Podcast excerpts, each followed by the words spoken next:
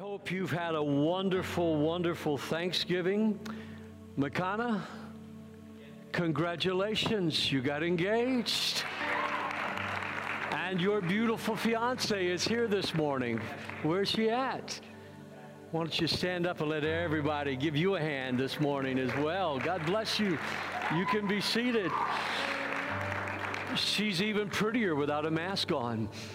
And then we had another big announcement this weekend. Philip Warda is engaged, and we're so excited for Philip and Emily. Man, just so many good things happening. I hope you had a great Thanksgiving. We had a different Thanksgiving, but it was a wonderful, wonderful Thanksgiving this year. A lot of time on Skype and FaceTime. Phone calls and hearing from people. Thank you to all of you who called Becky and I or sent us text messages. We decided to go ahead and do a daily prayer update on Thanksgiving because so many of you were so kind to contact us. But today is the first day of Advent, and I want to begin a brand new series called Home for Christmas. I've always looked forward to the time when the first time that grandchildren get to overnight with us or get to make a trip with us. A couple of years ago, we took our grandsons and our son to an amusement park in Florida. We had a great time, great memories, great videos that we did together. It's always kind of fun for Becky when the grandkids want to come get into bed with you at night. Do any of you know what I'm talking about? And Becky is so sweet and saintly. I let him come get in the bed, and where I hear that deep breathing, I go to the sofa, and I sleep on the sofa for the night. She tells me I'm a coward. She's right. I was reading this story by Pat Bailey. She was talking about her son and daughter-in-law went away for a trip for the weekend. And it was the first time that her kids had ever come, and her grandkids had come and stayed with her. She said, I was so excited to have them come. And so they played games and all of these good things, and said that night their parents called and the boys just broke down in tears. She said, it took hours. She said, I know they loved me, but it took hours to calm them down. She said, finally, her oldest grandson, Nathan, said to her, Grandma, how can I be homesick when I'm home? How can I be homesick when I'm home? Boy, those words stuck with me, because as she goes on to tell her story, when their parents finally arrived back home after their weekend trip, the boys ran and hugged their parents, loved on them. And Nathan looked at his grandma and says, now it's home again. And I want to tell you, I kind of have that feeling deep inside of me. I am looking forward to the second coming of Jesus Christ. I'm looking forward to his return. Well, I have a wonderful marriage and family and congregation to do life with, a wonderful community to live with, but this isn't home yet. I can't wait to see Jesus come again. Can you say amen to that? He is coming again. Can we give him one more hand of praise for that? He's coming again. Well, I want you to pray with me right now, and that the Lord is going to use this series, and God's going to use us during this time to encourage people, to reach people, especially people who don't know Jesus Christ as their Savior yet, especially people who have that longing for home, and they can't explain it because they're home. But like that little boy, when he saw his mom and dad, when Nathan says, now it's home again. Let's pray for that anticipation in the life of our neighbors and our children and our grandchildren, our friends. Let's pray for it in our church as well. Heavenly Father, we thank you for the wonderful homes that you've given to us. We thank you for our wife, for our husband, for our children, our grandchildren. We thank you for our church family and for the community that we live in. And now as we come into your presence, help us to understand this longing that Nathan had in his heart. I'm homesick, but I'm home. And hear the prayer of this pastor and this congregation as we say this Christmas season, Maranatha, come quickly, Lord Jesus. For it has been the prayer of the church for 2 millennia now. For it's in your holy name I pray. And everybody said, amen, amen, and amen. God bless you. Thank you, sweetheart. There's a song that all of us sing and we know during the Christmas season, and it's called Home for Christmas. I'll be home for Christmas. I sang that song for years before I realized that it was a song actually that was popular during World War II that expressed a soldier's longing to be home, to have snow and to have mistletoe.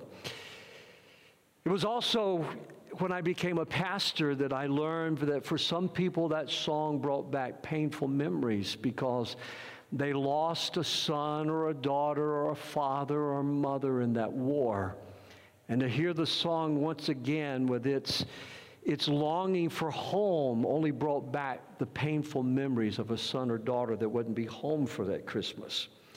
And so it either brings up in you gratitude or nostalgia for the days gone by. There's another song that I think this year will be very popular. And I bet you can guess what it is because I have never seen people as ready for Christmas as they seem to be ready this year. And I think it's because of the COVID, and I hear many people singing, we need a little Christmas right this very moment. We need a little Christmas right now. You agree with that? We need the spirit and the cheer. We need the encouragement that Christmas brings for us. But nobody really thinks about Christmas without thinking about home. I was listening to a professor who used to be one of the editors of a magazine called National Review. I was listening to him talk about Christmas at home, and though he lived in New York City and he grew up on the plains of Dakota, he talked about his mother's pies and his mother's desserts, his grandparents, the aunts and the uncles. He talked about the Christmas tree and what it was like Christmas on the prairies of North Dakota. And though this urbane professor, editor of a major news magazine, as I listened to him, you could hear the wistfulness in his voice for home. There's a song that we sing every year when we leave after the Christmas Eve service and we go home to Georgia for Christmas, and we all break out singing it, driving home for Christmas. And we're ready to see family and to embrace our mothers now and to embrace our children and grandchildren and cousins and the annual football games that are in the backyard. And I'm grateful now to be the all-time QB. That means nobody can touch me. It's a great time of life when nobody can touch you in a family football game at the Clanton home. I love that feeling of going home. And when I think about home, I ask myself sometimes, why did God create homes? I mean, what's this whole deal with homes that God created? This unusual, this creative, this loving, this thoughtful thing. Look with me at the book of Genesis, chapter 1 and verse 27 this morning. God created human beings in his own image, and in the image of God, he created them. Male and female, he created them. And then God blessed them and said, be fruitful and multiply. Well, a little background to this is that God, who reveals himself as Father, Son, and Holy Ghost, God in his love created human beings. And then God in his love gave human beings the ability to commit to one another for a lifetime commitment of one man to one woman for a marriage, to build a home and to have children. And so when you look at this, there are 3 simple statements that I put in your outline this morning. We are loved by God. That's why he created us. We love one another. That's another reason why he created us. It's why you guys have decided to get married, is that you love God and you prayerfully chosen one another. You love one another, and together we love God. Becky and I love the Lord, I believe, more perfectly together than we ever could apart. Not that God doesn't call some people to singleness, for he does. But in calling two people together in a marriage, it is the man and the woman together in marriage that reflect the image of God. And then somehow or another, in God's created design, he blesses us to do in microcosm what he did, and that is to give life to children and to raise and to nurture those children. Home has always been a place that was synonymous with feeling safe, with being loved, with being protected, and with being welcomed. But sadly, in the last two generations, we've discovered that many homes, because of the sexual revolution and because of so many addictions and dependencies that people have had, home has not become a safe place. Therefore, people have tried to rewrite history to make us feel better about our personal history now, but their rewriting of history doesn't stand the test of factual research of how safe and homes used to be. Not that there wasn't ever problems in homes, and not that there wasn't ever violence in homes. It's just that the more that self is exalted, then it all becomes about me and not about others. So we find ourselves with a longing for home. We have a longing, we have a homesickness, as one writer said, for our heavenly home. We have this homesickness. For the first time in American history, single adult households outnumber married adult households. Think about that for just a moment. Because people are finding it difficult to live together, to do life together. No one ever said marriage was easy. I chuckle every time I think about the couple that I married right here on this platform. After spending 14 weeks with them in premarital counseling, asking them at the end, "Do you have any questions for me?" And that young man looked at me, who owns a business in our community, and he says, "Pastor, you've done a great job. I don't think there's anything else we could learn about marriage."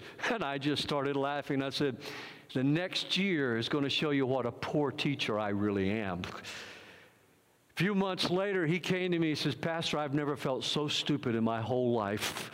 He said, "There's a whole lot about marriage you didn't tell us." I never will forget the man that came and wanted me to marry him and his fiancée. And I said, "Well, before we do," I said, "you need to come in for a premarital counseling appointment, and you'll meet with one of our pastors, and we require 14 weeks of premarital counseling." He goes, "Oh, I don't need that. I know everything there is about marriage. I've already been married 5 times. You see, we have this misunderstanding about what marriage is anymore. We have this misunderstanding about what home is anymore. And maybe you're sitting there asking the question, you say, "Well, Pastor, what's the problem?" Well, I'm going to tell you what the Bible says the problem is sin. And boy, that's a word nobody likes to hear anymore, but how did sin come about? Sin was the result of deception, and when deception entered, when sin entered into human beings, deception came, and broken homes was the result of it. You know, in 1950 in the United States, the average size home was 983 square foot. 4 people shared those homes and did life together. Today, in our amazing prosperity, today in a time of building huge homes, there are so many homes, according to one demographic study that says we have these huge homes that average 2,700 square foot, often owned, mostly owned by single adults. What has happened? People who own big houses filling it up with stuff for themselves, because sin deceives you to thinking that he who dies with the most toys wins. I want to tell you, he who dies with Jesus in his heart and the most children and grandchildren, that's the winner right there. And some of you, you're way ahead of me in the race. But I'm praying for my children so that we will pass you, because I like to win. I like to win.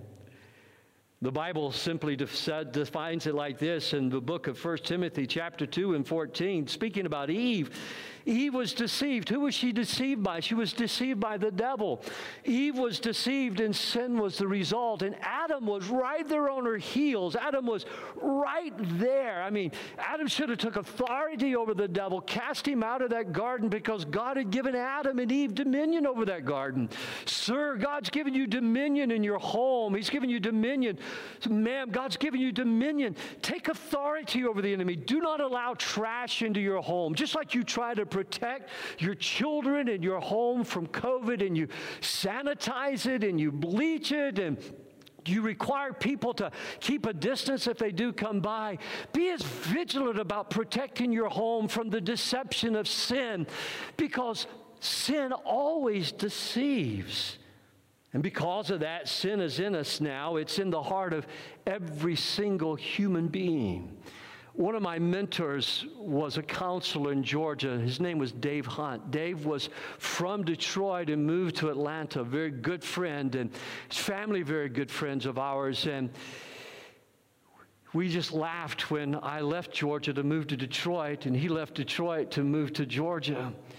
But Dave has been a part of my life since I was about 21 years old and mentored me in so many ways, a godly man, a great man. But I remember talking to Dave about this whole idea of sin and what happened when people who had been Christians or people who had been solid and mature, how could we make such foolish mistakes sometimes and sin? And I never will forget an illustration that Dave used with me. And he said, you know, you can look at a lake, and he said, you can really see this in the lakes in Michigan because they're so clear and they're so crystal.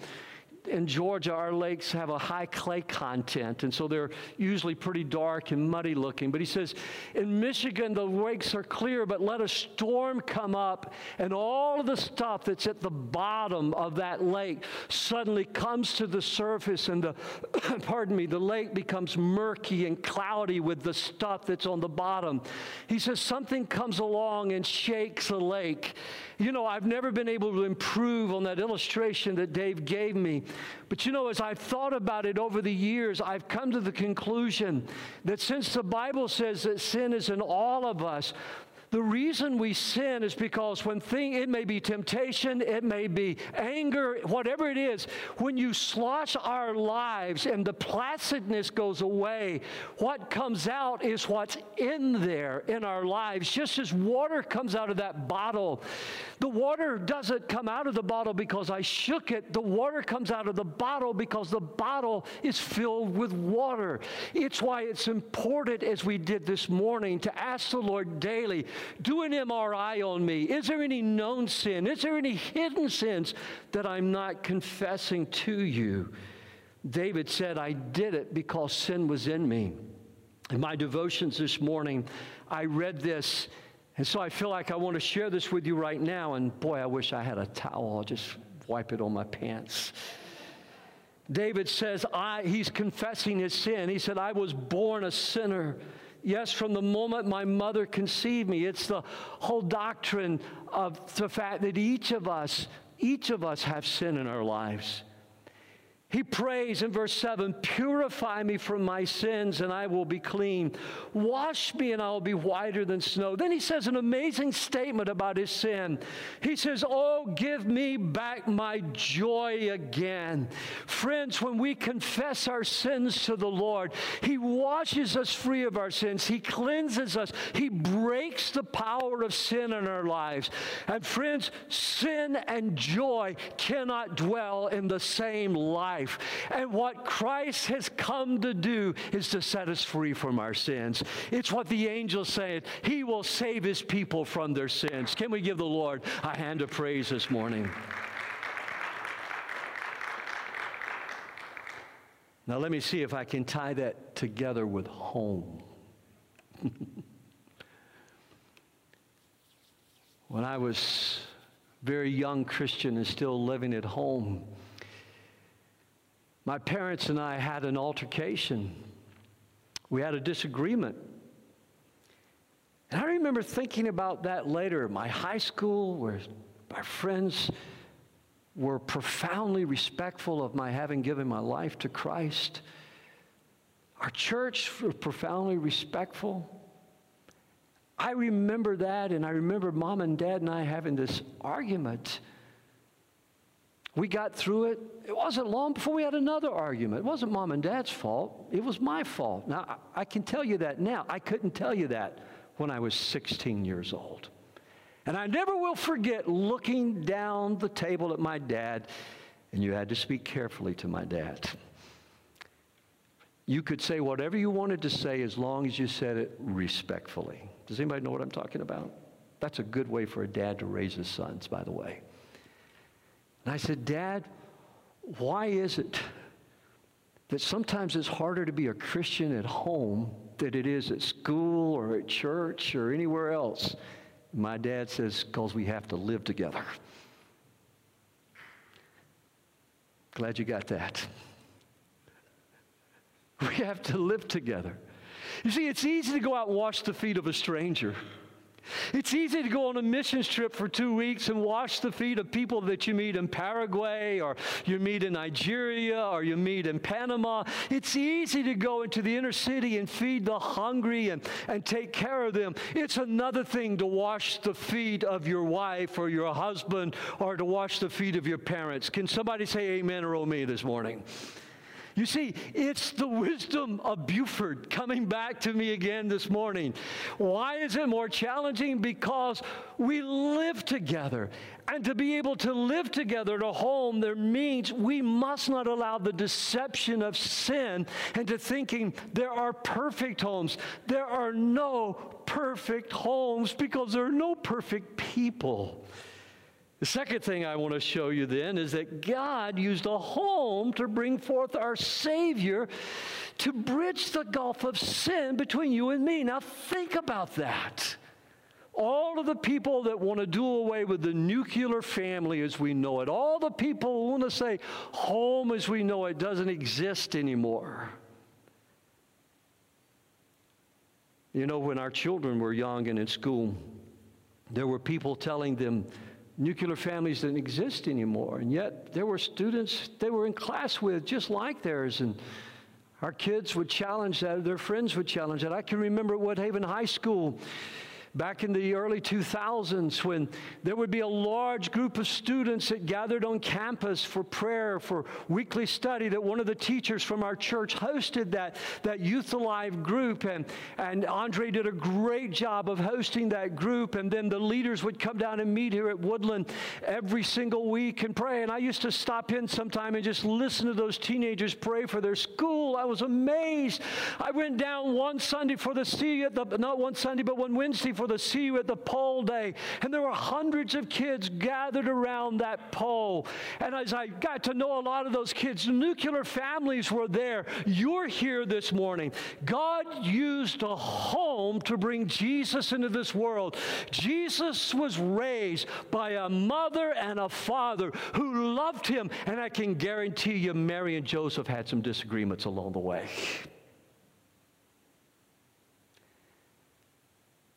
I can guarantee you there were times that Mary may have been tempted to say to Joseph, and this may rattle your cage a little bit. I don't say this with any disrespect. It's just human beings.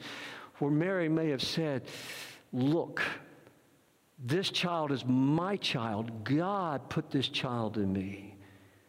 And Joseph, as I imagine him in a strong but a gentle way, and he'd say, Mary, God gave you to me as my wife and gave me to you as your husband, and God called me to be both a husband and a father to you and Jesus. And Jesus submitted to his parents, and he learned. Now you got to think about this. Don't let this miss you this Christmas. How do we measure the size of a fire? By the number of firefighters, by the amount of equipment, by the number of planes that we send to put out that fire. How do we measure the size and the proportion of an epidemic? By the number of doctors and first care workers and the amount of money we spend into accelerating a research to find a vaccine to cure it. We go on a war setting. We go on a DEFCON 1, DEFCON 2, DEFCON 3, DEFCON 4 as we're trying to find a vaccine to fight this COVID crisis. That's how you measure the size of it. How do you measure the price and the cost of sin? By the fact that God would send His only begotten Son, sinless flesh, sinless blood, and die a cruel death upon Calvary so that you and I could be saved this morning. And in order to achieve that, God sent His Son. Read this with me. You know it by heart. For God so loved the world that He gave His only begotten Son, that whosoever believed in Him should not perish, but have everlasting life. Pastor Tim Keller in New York City said these words, here's the gospel. Listen, this is great. Here's the gospel. You're more sinful than you ever dared believe, and you're more loved than you ever dared hope. You're more sinful than you ever dared believe, and you're more loved than you ever dared hope. There was a time in my 40s when I felt convicted that I should go to my parents and say, you know, I'm sorry I was such a difficult kid to raise. I'm sorry. And so my parents have a large bedroom, leads back to their screen porch, and there's a full living area back there. And so we slipped back there, and I started in on my prepared spiel. My dad started laughing. He gets up. He said, fella, we expected that when we had you. You're a Clanton. You're going to be difficult to raise. My mama started in then, and they said, look, we know everybody's difficult to raise. Then we had 4 children. And you know what? They're right. Because of the sin that is in our hearts. And rather than make a big deal out of it, my dad says, son, we love you. We have always been proud of you. You'll never know how healing those words to me were, because my dad's muscles rippled like a stallion's. And I was always this sickly kid that couldn't do anything. And my dad looked at me and says, I have always been proud of you. And ever since that time, until he died and went to heaven, before we moved here and then calling me, he would always call. And if you ever see me signing a letter to you where it says, I'm proud of you, it's because my dad took great care, almost weekly, to say, fella, I'm proud of you. We're more sinful than we ever dared think, but we're more loved than we ever dared hope. And that's why we need a little Christmas right now. And that's why I'm feeling homesick even though I'm home. Christ suffered for our sins once for all time, and He never sinned, but He died for sinners to bring you where? Safely home. Say it with me. Safely home to God. He suffered physical death, but He was raised to life in the Spirit. So as I read that verse, I just simply know having a family is costly. Having a family is costly. And if you know that's true, say amen this morning. Having a family is very expensive and costly, but isn't it worth it? And this morning, I hope that if you're listening online or if you're here in this congregation this morning, that you will be like the prodigal son in Luke chapter 15 and verse 17, where the Bible says he finally came to his senses and he said to himself, William Barclay said this is the highest compliment that Jesus could have ever paid a man. And that was that in our sinful state, we came to our senses and we said to ourselves, At home, even the hired servants have food enough to spare, and here I am dying of hunger. This Christmas, you don't have to suffer from the deception of sin or the lack of joy or the brokenness. You can come home to your Father, and He will never treat you like a hired servant. He will welcome you as the son or daughter that you are. You are more loved than you ever dared hope. Let's give Him another hand of praise this morning. And then finally, and this is where I need your help during this series, Christmas is good news for everyone. Christmas is good. The gospel is good news. The church is about good news. In Luke chapter 2 and verse 10, the angel says, I bring you good news that will bring great joy to all people. Listen, the story of Christmas brings joy to people. And I need your help. I want you to share the very creative graphic that Pastor Mark has put on Facebook for our Christmas Eve service and for this series of messages. If you're watching at home, start a watch party and share it on Facebook. But let's tell the good news about Jesus Christ this year. And maybe you're sitting here thinking, well, Pastor, you've been trained. Nobody trained me how to share the story. I just simply started sharing the story when I was 16 years old. I look back now and, oh, I did poorly. But I shared. And the more I practiced, the better I got. And then I started hanging out with people that did it better than me, and I learned from them. As a matter of fact, I unlearned some bad habits that I had learned, you know? And that's what hanging out with people who like to share their story. You learn from them. And you may think, well, I'm not worthy to share. Who am I? My friends, they know all about my faults, and maybe I'm not good enough to share, or maybe, you know, I would be the bad person to share.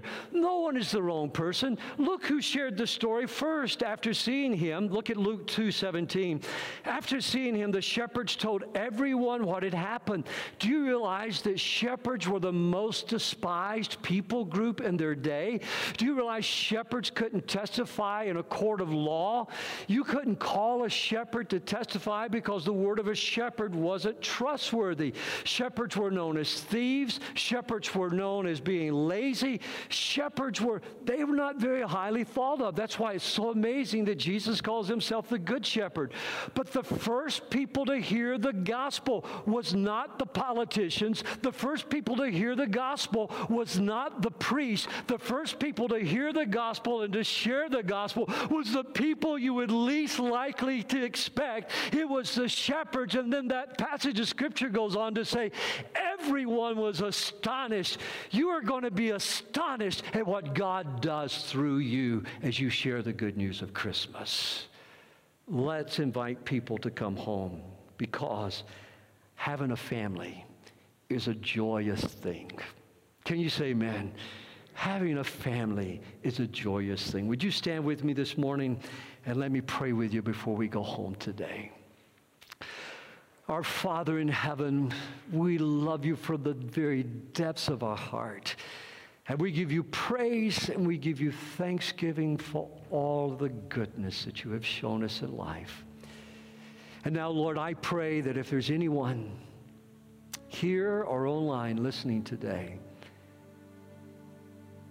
they've come to their senses and they're saying to themselves, I need to come home. I need to come home. I need to come back to Christ. I need to commit my life to Christ. And now maybe, Lord, there's a voice whispering to them, you can't do that. Everybody's going to think you're a hypocrite. You can't do that. You don't know that you can. Wait till you know that you can do it. That voice is not the Holy Spirit. That's the devil. No one can do this on their own, especially me. But when you come home to Jesus, he breaks the power of sin, and he fills your life. Remember this bottle? He fills your life with his Holy Spirit. And this that he puts in you, he calls living water. Think about that. God will help you. You say, Pastor, how do I do it? Just ask. Just ask. That's all you got to do is just ask. So here in the sanctuary and online, would you pray with me right now? Father, in the name of Jesus, would you forgive me of my sins? Would you bear my sins away? Would you break the power of sin in my life? I'm coming home to you by faith. And I ask you to fill me with your Holy Spirit. For it's in the name of Jesus Christ I pray. Amen and amen. Can we say amen in this congregation as well? Amen. Hallelujah. Praise God. Praise God. I love you so much. If you will let me know you prayed that prayer, if you're here this morning, we have someone in the back that will give you this gift. But we have a gift we'd love to give you to help you get started with your walk of faith in Christ. And so if you would, just let us know. You can let us know here on Facebook or YouTube, or you can email us. Email me, pastor@woodland.church. I'd love to hear from you. And we'll get this in the mail to you tomorrow.